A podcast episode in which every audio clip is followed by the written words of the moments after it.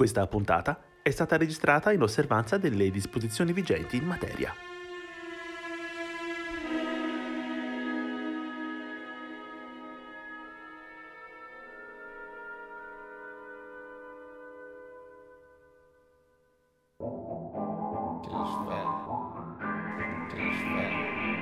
Da ognuno il suo studio va ora in onda. Non siamo stati noi. Programma musicale a cura di Arcadio Baracchi e Jacopo Fallani.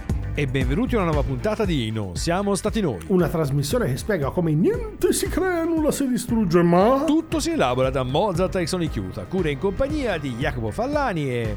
Arcadio Baracchi. Un complimento è qualcosa che ti viene detto in faccia ma che nessuno direbbe mai alle tue spalle. Mark Twain. The Great Beauty, Italy, Paolo Sorrentino.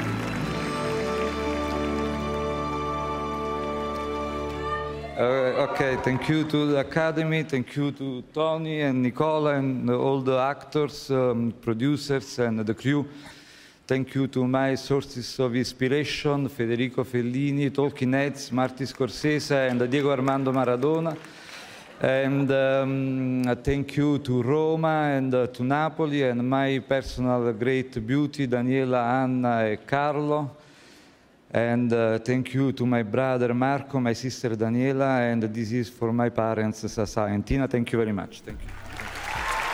E con questo Sorrentino che ringrazia la mamma e Maradona per l'Oscar miglior film straniero ricevuto per la grande bellezza, iniziamo questa puntata Non siamo stati noi dedicata ai premi, ai riconoscimenti, diciamo alla gloria terrena e temporale, perché come voi ben sapete nella musica ci sono anche questi, ci sono i riconoscimenti, le classifiche, i premi alla critica del pubblico e quant'altro. Chiaramente nell'ambito della musica, come dire, colta, quella curata giustamente da Arcadio, i premi, i concorsi hanno un peso specifico eh, molto importante proprio nella storia, nello sviluppo eh, della storia della musica, mentre nell'ambito della musica extracolta chiaramente si va molto più nel trivio, insomma qualche concorsino più che altro classifica, ma insomma ora troveremo comunque la maniera di venirne a capo e mi fa piacere che Arcadio come primissima soluzione abbia eh, un bella, una bella partenza bella alta, diciamo così. Partiamo da Maurizio Pollini, il grandissimo pianista italiano. Se vi andate a vedere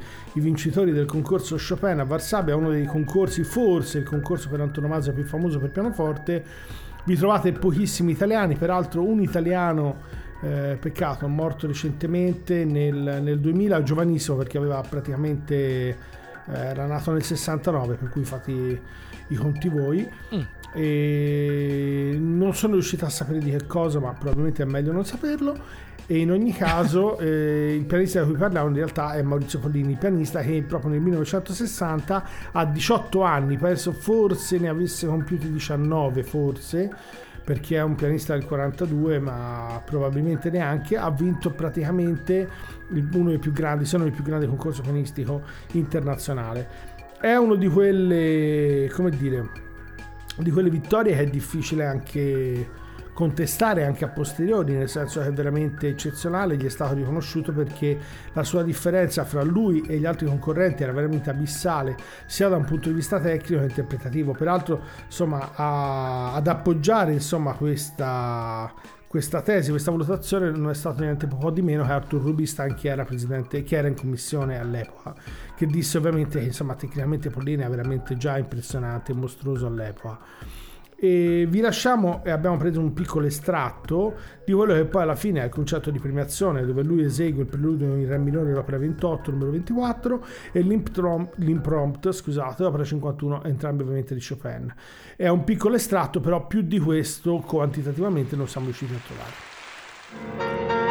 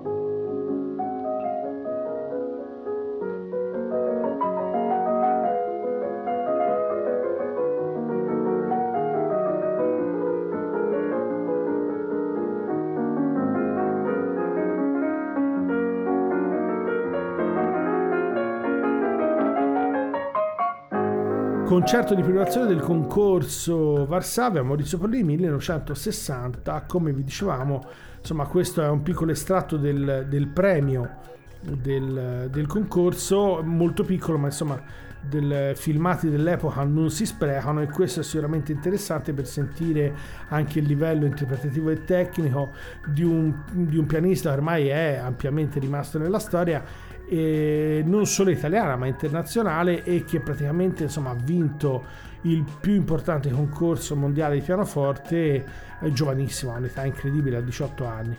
Come dicevamo, eh, Pollini poi probabilmente ha un po', ma insomma ci arroghiamo un po' un, un diritto per certi aspetti, ha sicuramente sentito, essendo una persona estremamente, eh, probabilmente anche seria nella sua valutazione di importante esecutore, il peso storico, il peso quasi sociale e personale del, eh, insomma, della vincita di un premio di questa importanza. E probabilmente questa cosa insomma, ha altamente eh, modificato ovviamente tutto quello del percorso della sua vita. Penso che indubbiamente però sia veramente difficile se non impossibile contestare quello che è l'indubbio valore di Pollini sia all'epoca che attualmente. E infatti, come dicevamo prima, come dire, era uno che suonava indubitabilmente perché anch'io ho avuto l'occasione di vederlo dal vivo e faceva francamente impressione, ecco, non, non tanto per l'atletismo quanto proprio per la bellezza musicale. Comunque restiamo nell'ambito, diciamo, del, del, quasi dei tributi dovuti, perché chiaramente essendo noi fiorentini dobbiamo eh, per forza evocare lo spettro, diciamo così, del rock contest. Eh, la benemerita, ehm, il benemerito concorso creato da Controradio famosissima emittente locale, dal 1984 tutti gli anni eh, fucina di nuovi talenti. E ci viene appunto buono ricordare il Rock Contest per ricordare anche la figura di Enrico Greppi all'arte, al secolo Enriquez, purtroppo recentemente scomparso, perché nel 1988 proprio Enrico Greppi a capo di una band chiamata ai tempi Videa eh, vinceva appunto il Rock Contest Ehm, Pensa vi... penso l'abbia fatto anche mio babbo. Il rock contest? Sì, sì. Vabbè, però... È, è sì. Non pensavo di doverlo scoprire ora in questo modo, ma... No, no, però mi è rimasto così. Ma penso peraltro nel 60-61. Comunque l'ho scoperto ultimamente perché ho trovato una foto. Comunque andiamo avanti. Ah, vabbè, comunque, vabbè, andiamo avanti. E appunto eh, Enrico Greppi eh, all'interno del gruppo, chiaramente cantante e autore principale di Vidia, va a vincere questo concorso e diventa ve lo posso assicurare perché ai tempi purtroppo c'ero, una piccola leggenda locale perché era un gruppo molto interessante. Dal punto di vista musicale erano un gruppo molto meticcio che non per niente poi, eh, come dire, diventerà un po' eh, il, la base sulla quale poi Greppi e eh, soprattutto Finaz poi più avanti creeranno Banda Bardot. Quello che ci andiamo ad ascoltare è proprio un brano del repertorio dei Vidia che purtroppo non siamo riusciti a reperire nella sua versione originale, quindi ve lo faremo ascoltare nella reinterpretazione di Banda Bardot, eh, solo in mezzo al mare Enrico Greppi, Banda Bardot. Una sera, una sera qualunque, come cent'anni fa e penso al vecchio marinaio, solo in mezzo al bar.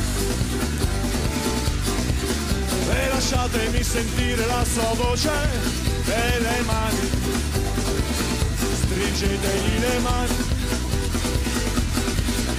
E lui ci parlerà di stelle, mare e di libertà. E lui ci parlerà di stelle e libertà. E le donne dice ancora di Marlene. Se non dorme che non rivedesti più yeah, eh, che non ritrovasti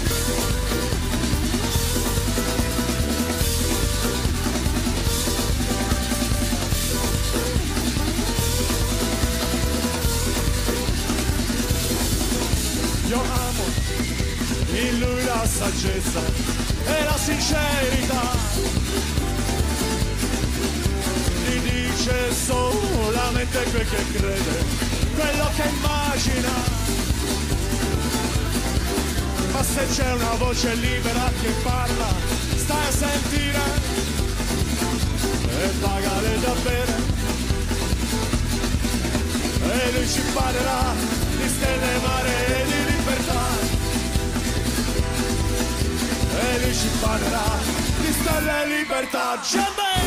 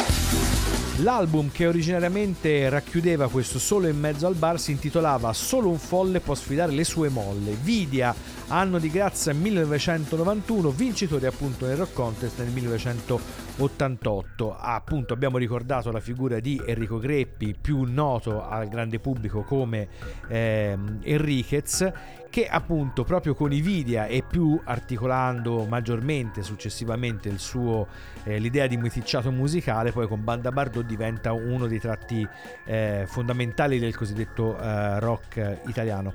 Però è molto interessante notare come col progredire del tempo i concorsi per così dire siano diventati meno importanti. Paradossalmente sono diventati molto più importanti quelli che tutti noi conosciamo per essere i talent show mentre le, eh, diciamo, le piccole rassegne a livello locale hanno perso moltissimo del loro appeal. Faccio per dire, in anni in cui appunto eh, gruppi come Vidia e Banda Bardot nascevano e prosperavano, an- altri concorsi come per esempio Rock Targato Italia aveva un eco veramente nazionale, quindi il gruppo che eh, aveva vinto, che comunque era arrivato in finale, poteva godere di un'ottima esposizione e da questo punto di vista si innescava un meccanismo sicuramente virtuoso. Purtroppo questo è andato un po' tutto diciamo alla malora grazie soprattutto appunto allo strapotere dei talent che chiaramente a noi piacciono particolarmente. Ma se qui abbiamo celebrato dei vincitori di concorsi che, come dire, se lo meritavano, ora andiamo, come dire, a fare della polemica sterile. Esatto, nel caso mio è proprio sterile perché comunque parliamo di un compositore direttore d'orchestra che delle valenze le aveva, che però insomma ha lì per lì vinto un premio in rapporto a un altro che insomma era veramente un grandissimo. E il distacco fra i due da un punto di vista insomma poi di valenza compositiva sul resto non ne parliamo anche perché non abbiamo i mezzi ma poi sicuramente insomma l'autore di cui stiamo parlando aveva sicuramente notevoli capacità. E stiamo parlando di André Caplet Caplet, direttore d'orchestra, pianista, compositore che peraltro è stato molto amico di Debussy, ha trascritto moltissime opere e probabilmente è stato anche il direttore delle prime di moltissime opere di Debussy. In realtà Ravel era il terzo incomodo, quello che ha lottato nel 1901 per avere il prix de nome e che poi è arrivato terzo. Ravel ha avuto un po' una vita un po', un po particolare, non felicissima. Esatto. E, sì, esatto. E questo è stato una, come dire, un altro degli elementi che insomma indicativamente non è andato benissimo. È anche vero che però erano estremamente particolari. E gli altri di cui parliamo e che sembra abbiano fatto una rivinita apparentemente più lineare, poi alla fine insomma hanno avuto scotti atroci. Caplet praticamente appena tornato alla guerra per i postumi del gas è morto a distanza di un anno dagli stessi. Ravel è famoso perché poi alla fine sembra abbia avuto questo famoso incidente in taxi, mi ricorda sempre un famoso flautista, primo flauto dei Berliner Philharmoniker, che anche lui ha avuto un incidente in taxi e da lì insomma ha avuto un cambio completo da un punto di vista insomma di, di, di, di carriera. Insomma, in particolare questo flautista un po' come la Uh, come la grande scrittrice sudamericana, che insomma in generale i mezzi pubblici e Sud America non vanno molto bene insieme, questo l'abbiamo capito, probabilmente insomma anche varianti di genere virali. E per quanto invece riguarda poi, eh, come dire, il nostro Caplet, però eh, insomma delle valenze indubbie c'erano e questo però insomma lì per lì ha oscurato solo temporaneamente insomma la grande immagine del- di Maurice Ravel. Abbiamo scelto un, eh, un brano che peraltro insomma ultimamente in ambito francese, i francesi in questo insomma è quello che sono le loro glorie, spesso e volentieri loro le sostengono a differenza di noi per cui hanno ripubblicato tutta una serie di brani proprio con un gruppo eh, chiamato Il Vento Francese, dove c'è fiati e piano, questo è il titolo di un album, dove c'è anche un primo flauto Berliner, che è francese, si vanta di essere francese, in realtà poi sarebbe svizzero, ma questo lasciamo stare. Esatto, ed è un quintetto a piano Proprio le polemiche 8. sterili, eh. Eh sì, va fino a un certo punto. eh, a un certo punto. E vi facciamo sentire quello che è l'allegro brillante del, del quintetto per pianoforte e fiati con uh, al flauto, qui c'è un errore anche nella pubblicazione del disco, fantastico. Al flauto eh, Paud eh, lo citano perché è il, eh, insomma, il- lo strumentista più famoso del gruppo. Il gruppo si chiama I Vento francese, il compositore André Caplet e invece al pianoforte c'è Eric Lesage.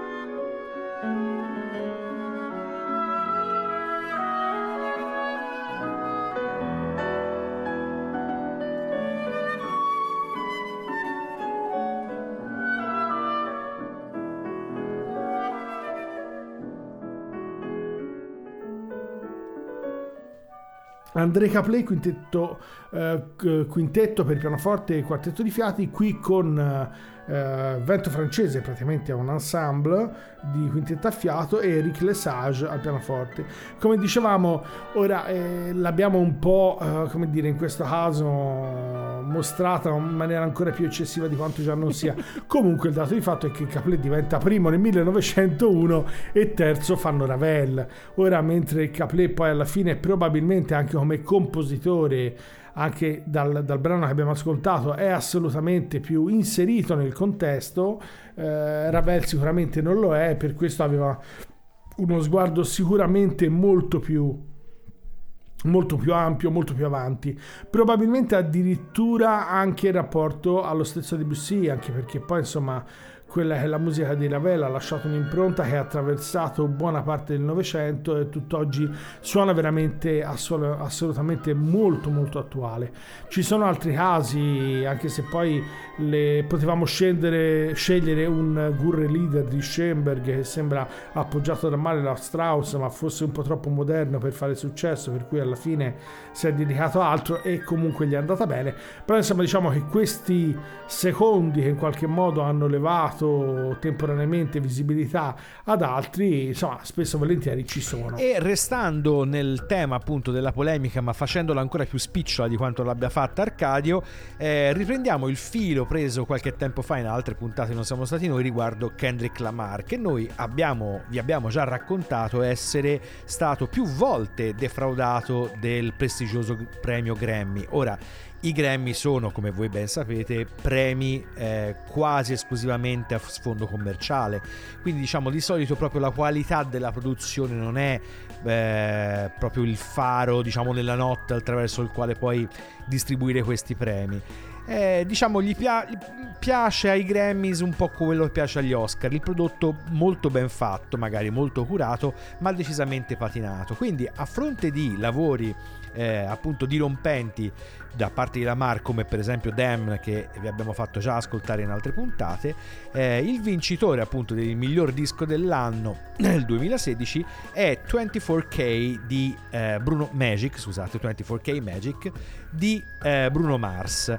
Bruno Mars è un cantante decisamente talentuoso, diciamo il classico interprete di rhythm and blues moderno, un po' così, diciamo un po' leggerino, di quelli che sanno cantare e ballare per capirsi, che può piacere come non può piacere, però il classico professionistone all'americana che lascerà sicuramente il tempo che trova e qui ci lanciamo addirittura nell'ambito delle profezie. Ce l'andiamo ad ascoltare proprio questo brano 24K Magic per capire meglio di che cosa stiamo parlando, anche se il brano è ovviamente eh, super conosciuto, Bruno Mars.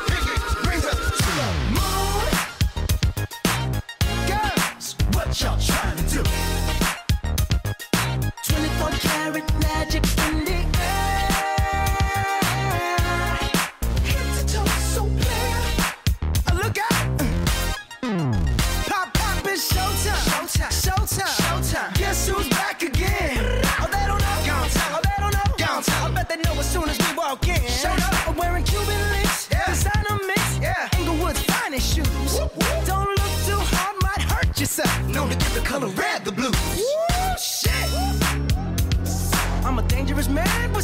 my pocket. Keep up.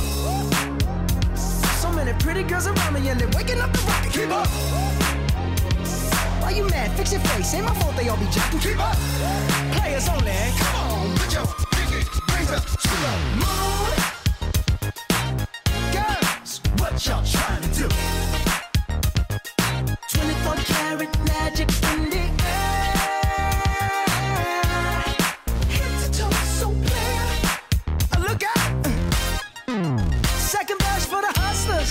hustlers, gangsters, bad bitches, and your ugly ass friends. I cannot preach, I cannot preach. I gotta show 'em how a pimp get it in. First, take your sip, sip. do your dip, spend your money like money ain't shit. Ooh, ooh, we too fresh. Got to blame it on Jesus. Hashtag blessed. They ain't ready for me. Uh. I'm a dangerous man with some money in my pocket. Keep up. So many pretty girls around me and they're waking up the rocket. Keep up. Why you mad? Fix your face. Ain't my fault they all be jocking. Keep up. Players only. Come on, put your pinky rings up to the moon. Hey girls, what y'all trying to do? What you trying to do? 24 karat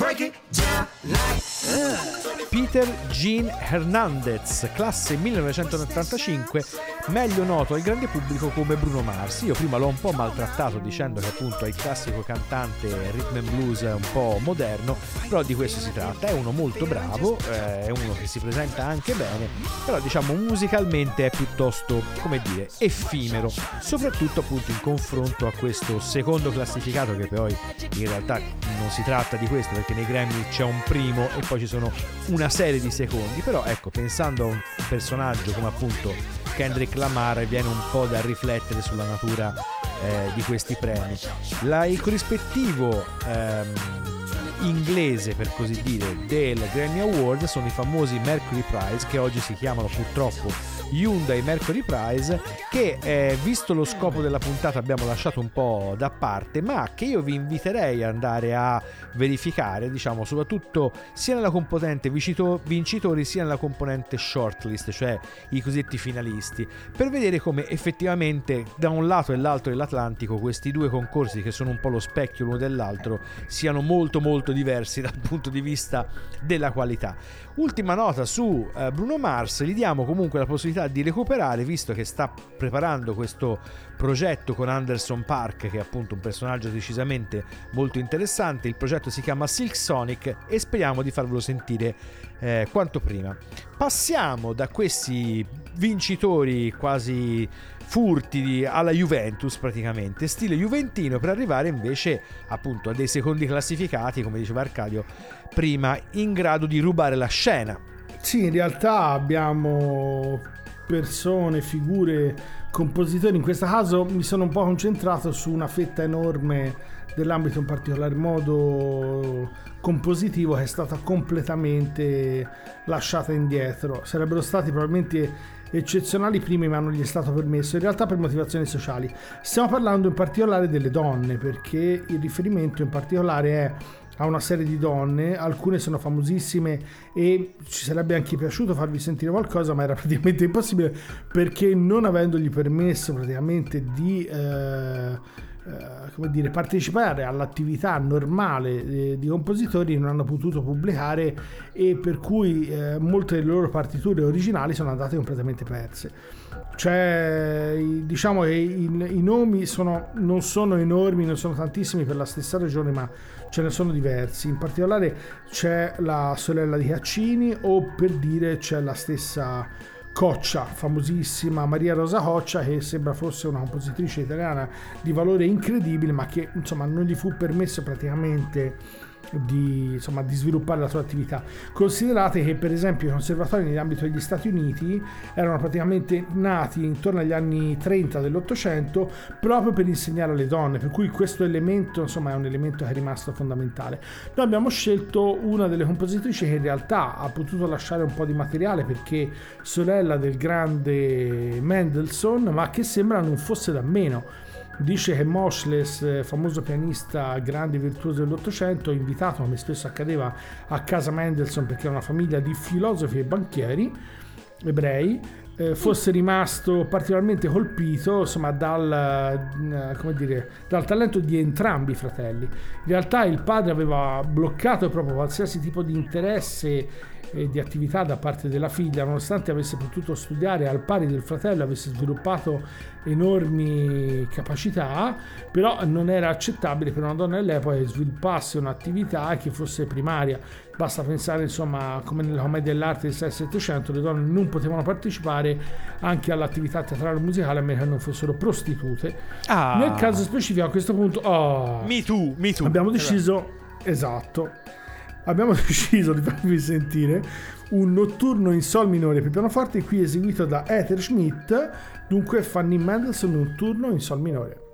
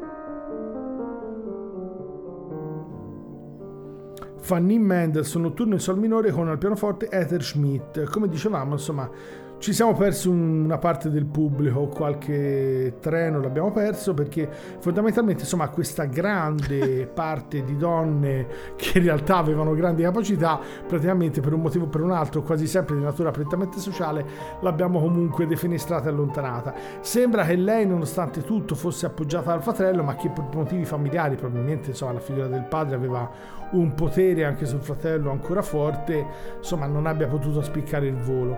Per cui sicuramente insomma alla fine lei si è dovuta totalmente accontentare. Non è stata l'unica e il, diciamo che lo sviluppo della, dell'inserimento delle donne nell'ambito musicale è avvenuto lentamente e diciamo che eh, c'è stato figure tipo Clara Vick alla fine dell'Ottocento, però spesso e volentieri, insomma, eh, leggevo oggi che per esempio la, eh, le, le, uniche due strumentiste come prime parti nelle orchestre americane si sta parlando della, degli anni 50 come prime che riescono addirittura a inserirsi perché insomma fino agli anni 50 era praticamente impossibile avvicinarsi. Immaginate che in altre orchestre tedesche europee insomma in alcuni casi si arriva addirittura agli anni 90 per cui insomma in alcuni casi proprio c'è una motivazione prettamente sociale che ha impedito una valutazione prettamente artistica sulla persona indipendente, non indipendentemente dal sesso. E eh, restiamo appunto nell'ambito della forse del ragionamento appunto sociale anche se non di carattere appunto gender per così dire per eh, rileva- rivelarvi un dato statistico. Non siamo nell'ambito dei concorsi ma sempre comunque nell'ambito dei conoscimenti.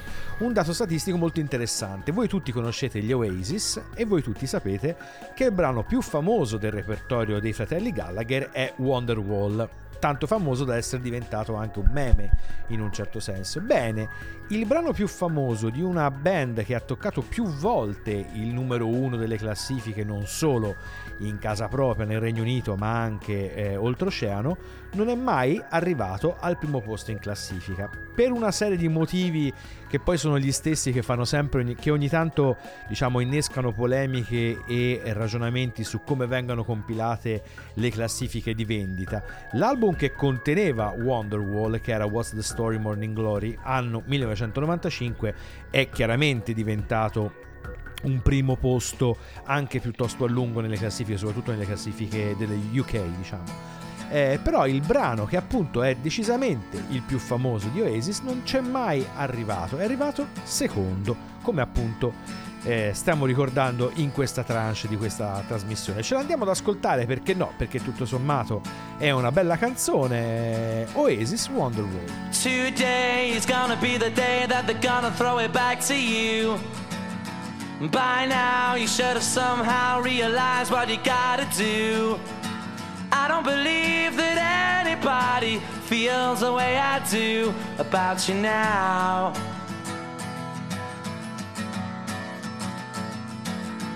Backbeat, the word is on the street that the fire in your heart is out.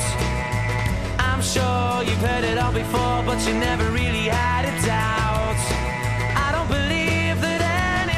Anybody feels the way I do about you now.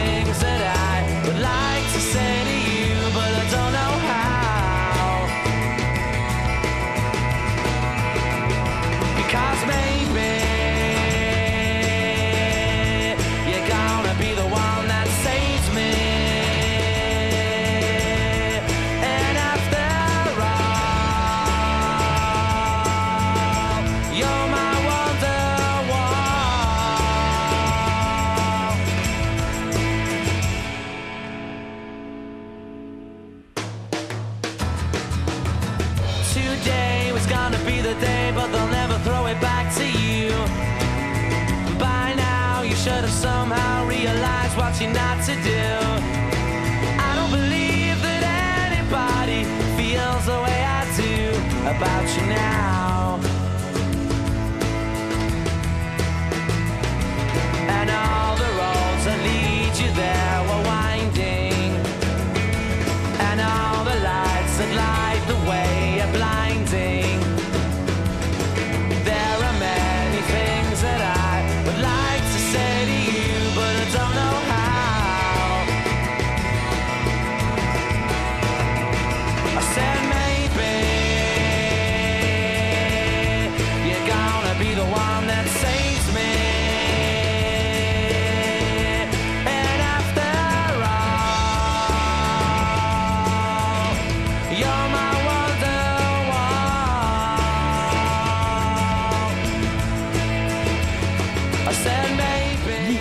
Odiosi fratelli Gallagher, perché eh, purtroppo, piaccia o meno, sono due testine, come si dice da queste parti, non c'è niente da fare.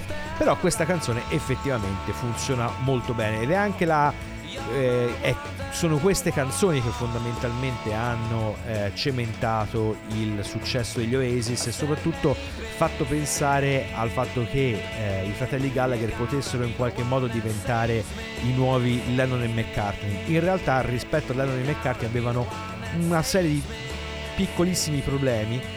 Oltretutto la- il principale, secondo il mio punto di vista, è che te- dopo un certo punto nella carriera hanno continuato a scrivere sempre la stessa canzone. E quindi diciamo non solo non sono come dire i, i riconoscimenti poi non è che siano aumentati ma anzi diciamo la repetitività della loro produzione musicale è diventata francamente estenuante. Ma muoviamoci verso questi appunto secondi d'oro oppure gente che poteva vincere ma non ce l'ha fatta per un pelo per arrivare per gente che la vittoria non l'ha proprio neanche vista da lontano. E qui abbiamo scelto forse due ambiti diversi io e però l'idea di fondo era quella di un momento, eh, come dire, di totale eh, buio, di allontanamento, insomma, da- da- da quello che potrebbe essere, insomma, un minimo di visibilità, una sorta di grande esclusione. A me è venuto in mente in particolare l'ambito della, della contemporanea, anche perché ormai negli ultimi 10-15 anni in particolare c'è stata veramente una differenza abissale in quella che è la promozione, in particolare in Italia. Ci sono altri paesi come la Germania che naturalmente eh, se ne parlava ultimamente con il fatto che non si capisce qui visto che la ricerca non si fa la cultura non c'è la maggior parte delle, come dire, degli aiuti dove vadano a finire però in ogni caso insomma diciamo che l'Italia certamente non brilla. Vabbè ma no- non fare domande Esatto, esatto, non facciamo domande.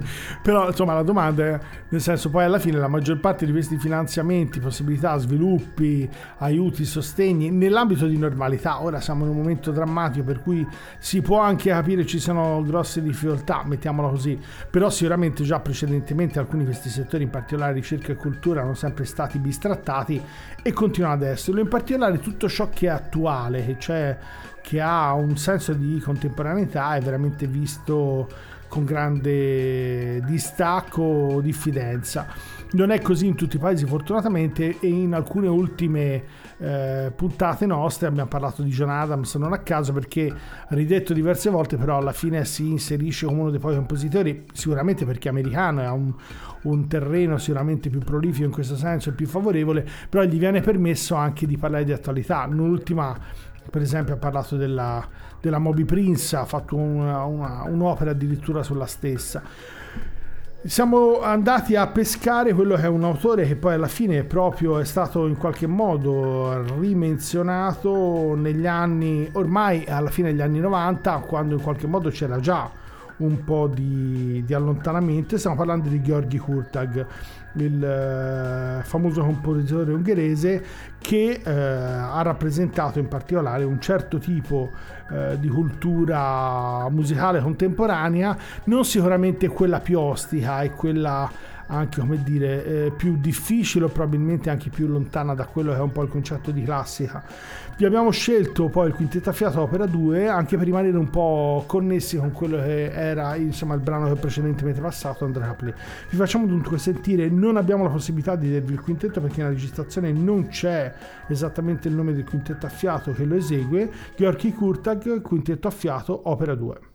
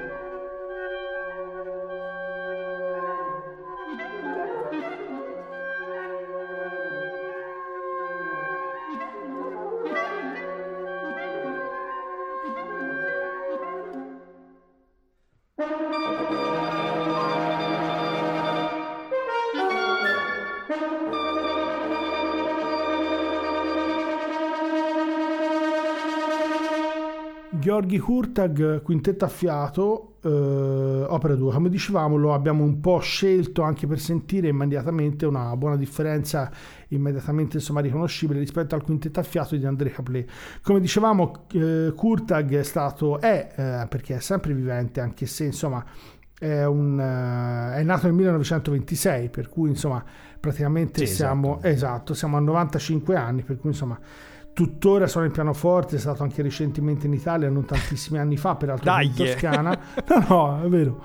È stato in Toscana con la moglie, spesso volentieri suonano a quattro mani, nonostante l'età sono sinceramente ancora impressionanti.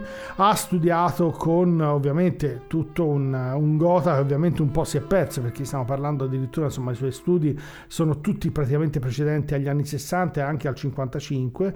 Ha come amici principalmente Ligeti, per cui un po' quello che è l'ambito di riferimento ci è chiaro. Come dicevamo, insomma, abbiamo scelto lui perché è riconducibile in parte a quella che è un po' il filone formale di, di Bartok da una parte e del serialismo quello più intransigente, almeno da un punto di vista formale e compositivo concettualmente, come quello di Anton Webern.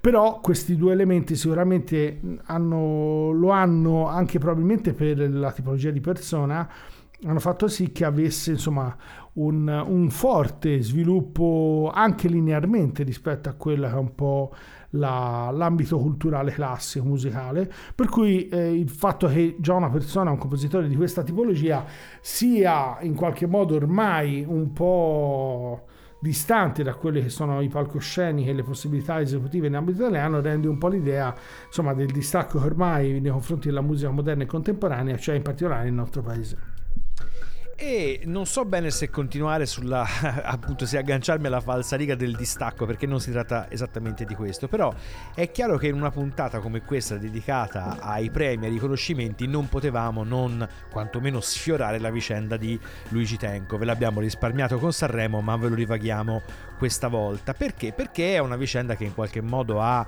eh, se non cambiato la sorte della musica italiana, perché poi si tende molto spesso a questo episodio anche a dare dei significati che francamente insomma io non rilevo, noi non rileviamo, eh, però sicuramente è stato un momento diciamo importante nell'ambito della musica italiana, soprattutto nell'ambito della sensibilità che fino a quel momento forse non si riusciva ad attribuire proprio alla musica italiana, nel senso che siamo nel 1967 c'è già un'onda di cantautorato che per l'appunto riguarda proprio la, la cosiddetta scuola genovese, no?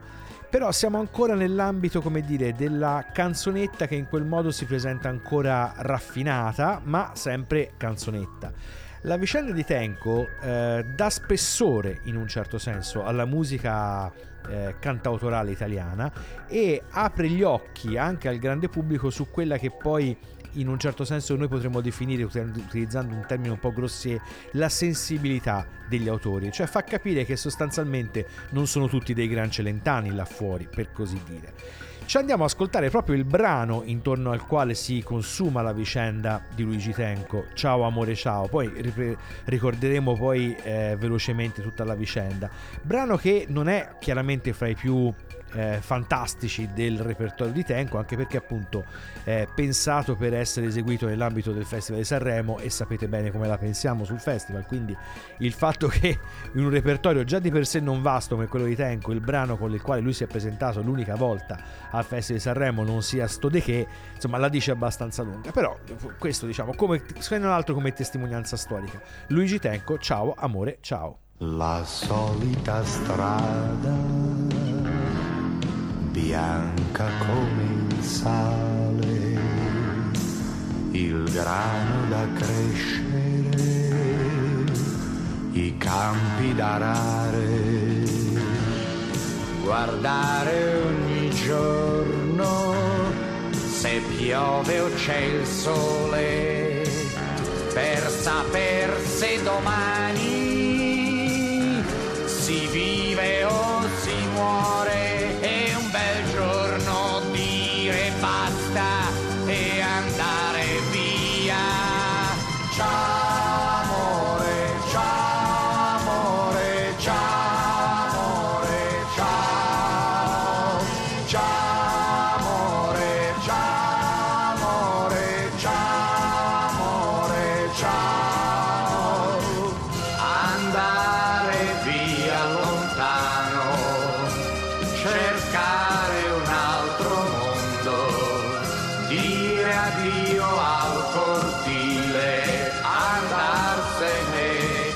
sognando.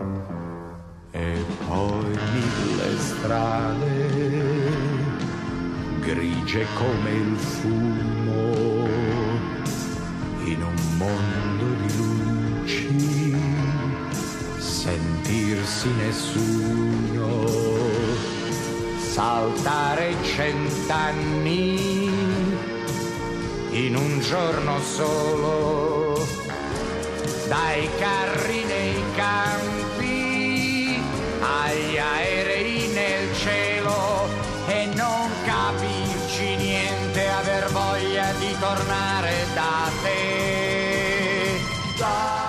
A grandi linee la vicenda la sapete sicuramente meglio di noi, però insomma Luigi Tenco partecipa al Festival Sanremo anno 1967, il brano non piace alla giuria, il quale lo mette eh, sostanzialmente all'ultimo posto. In fase di ripescaggio viene eh, scelto diciamo, il brano La Rivoluzione e eh, brano assolutamente eh, scordabile che anche oggi appunto nessuno ricorda, mentre Ciao Amore Ciao, il brano di Tenco, in un certo senso comunque lo ricordiamo, ma curiosamente il brano che eh, diventa la pietra dello scandalo di tutta la vicenda è eh, Io, tu e le rose, eseguito appunto da Orietta Berti, che abbiamo visto anche all'ultimo Festival di Sanremo. Perché? Perché Tenco cita proprio la rivoluzione di Gianni Pettenati e, ehm, e eh, Io, tu e le rose nel biglietto che lascerà eh, dopo appunto il suo suicidio, indicandoli un po' non necessariamente come responsabili, anzi sicuramente non come responsabili, ma come eh, diciamo esempio di quello che una rassegna da, di pochissimo spessore dove un brano comunque quasi leggero rispetto a quella che era la produzione di Tenco eh, riesce appunto a dare. La cosa curiosa che purtroppo ho scoperto facendo appunto ricerche per questa puntata è che il suicidio di Luigi Tenco diventa effettivamente un suicidio solo nel 2006, cioè dal 67 al 2006, perché nel dicembre del 2005 viene disposta per Perché la era prima nello volta... stesso, era nello stesso archivio insieme a Ustica. Sì, può darsi. questa roba No, qui. La cosa, cui- clamorosa, la cosa clamorosa è che nel 2005 viene disposta per la prima volta un'autopsia su Tenco, morto nel 67, quindi insomma siamo nell'ambito cold case per chi segue le serie crime statunitensi, perché sai, la distanza di tempo è clamorosa e appunto la conclusione di questa eh, di questa autopsia eh, determina la causa della morte di Luigi Tenco in suicidio.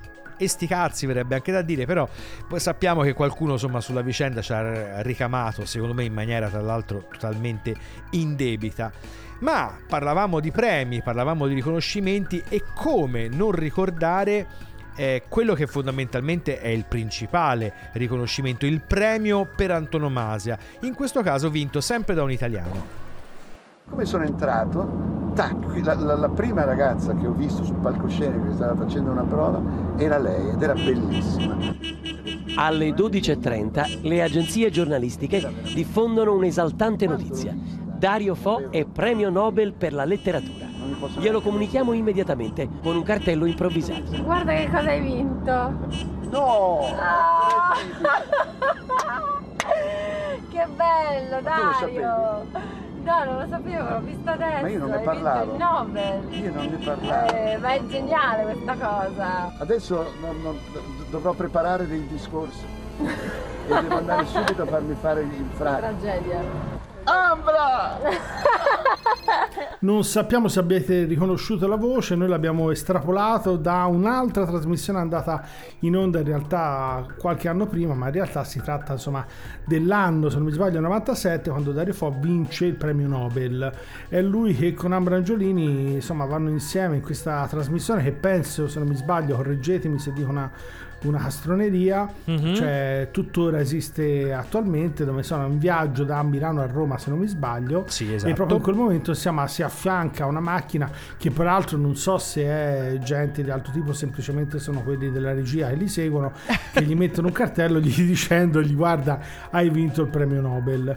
Poi questo premio Nobel Dario Fo ha avuto tutta una serie insomma di, di lamentazio a livello nazionale perché naturalmente insomma Dario Fo è quello che in particolare particolare in alcune città che anche la nostra, eh, dove si immaginerebbe invece ci sia grandissima apertura mentale e culturale, gli fu addirittura impedito recitare, ci sono state insomma grandi lamentele rispetto a quelle che erano le sue posizioni. Questo ovviamente, insomma, senza ripercorrere la storia personale sua e di Franca Rame, insomma, gli è costato ampi, ampi spazi di ambito personale, insomma, come tutti ben sapete. E noi francamente ce ne sbattiamo perché in un modo o nell'altro eravamo comunque contenti della vittoria di questo Che l'avesse premio. preso.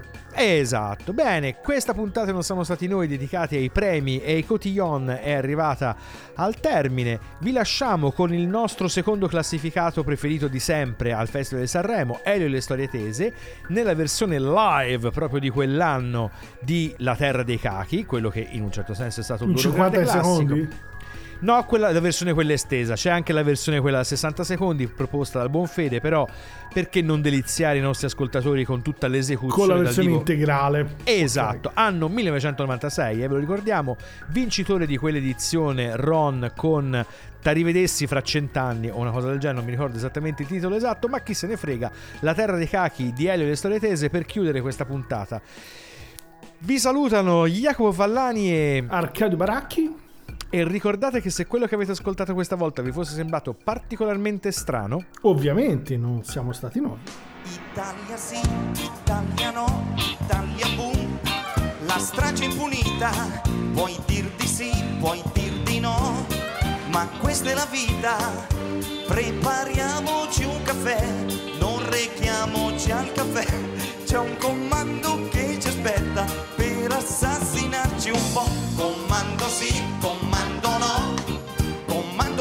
omicida, comando pa, comando pa. ma se c'è la partita, il comando non ci sta. E allo stadio se ne va, sventolando il bandierone, non più il sangue scorrerà, infetto sì, infetto no, quintali di plasma, primario sì, primario dai, primario fantasma, tuo plasma dico no, se dimentichi le pinze fischiettando ti dirò, ti devo una pinza, ce l'ho nella panza, viva il crogiuolo di pinze, viva il crogiuolo